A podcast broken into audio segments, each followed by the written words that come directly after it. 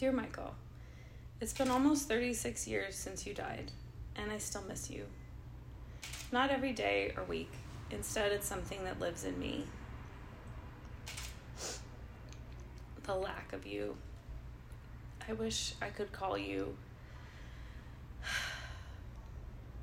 I wish I could see how far I, I wish you could see how far I've come. I wish I could have turned to you after Dad died and seen in your eyes the spark of recognition that his passing was a relief. But maybe it wouldn't have been that way for you.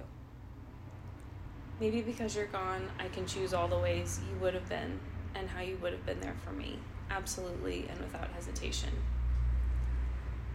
Because in life, you were always my champion. You were on my team. A brother who looked at me and saw something good, something worth loving. It's felt so wrong when you died.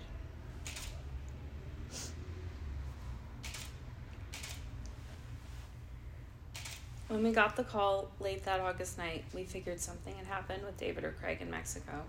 Not you. Never you. You were the cautious one, the thoughtful one, the one I believed would always be there for me. It felt unfair, unjust. Life was already so difficult. Why this? Why now? David at your funeral looking at all of us and saying, It should have been me. And we said nothing because it felt true.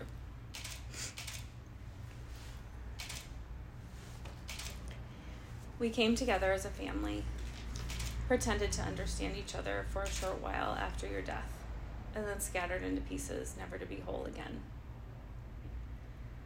After you died, Mom said we should each try to think of one of your traits that we wanted to carry with us out into the world. I chose your humor. I look back on it, and I feel I did take your humor and carry it with me. Our ability to laugh about this mess, our family. That humor helped me survive, to keep going. I see your humor, our humor, in my sons. My oldest reminds me so much of you that when I let myself think about it, it knocks the air out of me. He's goofy, hilarious, brilliant, unique, like you.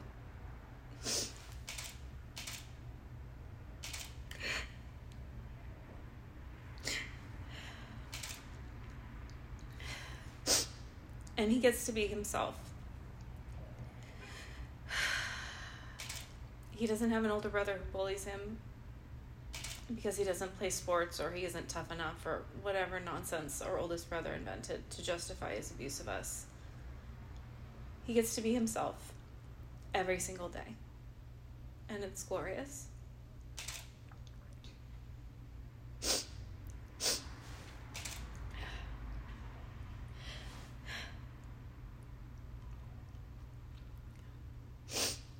Just like you were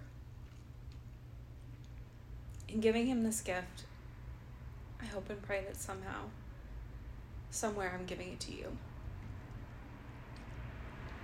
A lifetime later.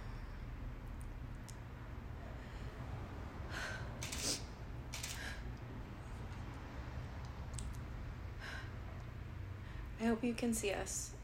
I hope you know that every time I laugh at one of his jokes, you're laughing with me. You're here. You never really left. I love you, Michael. I always will.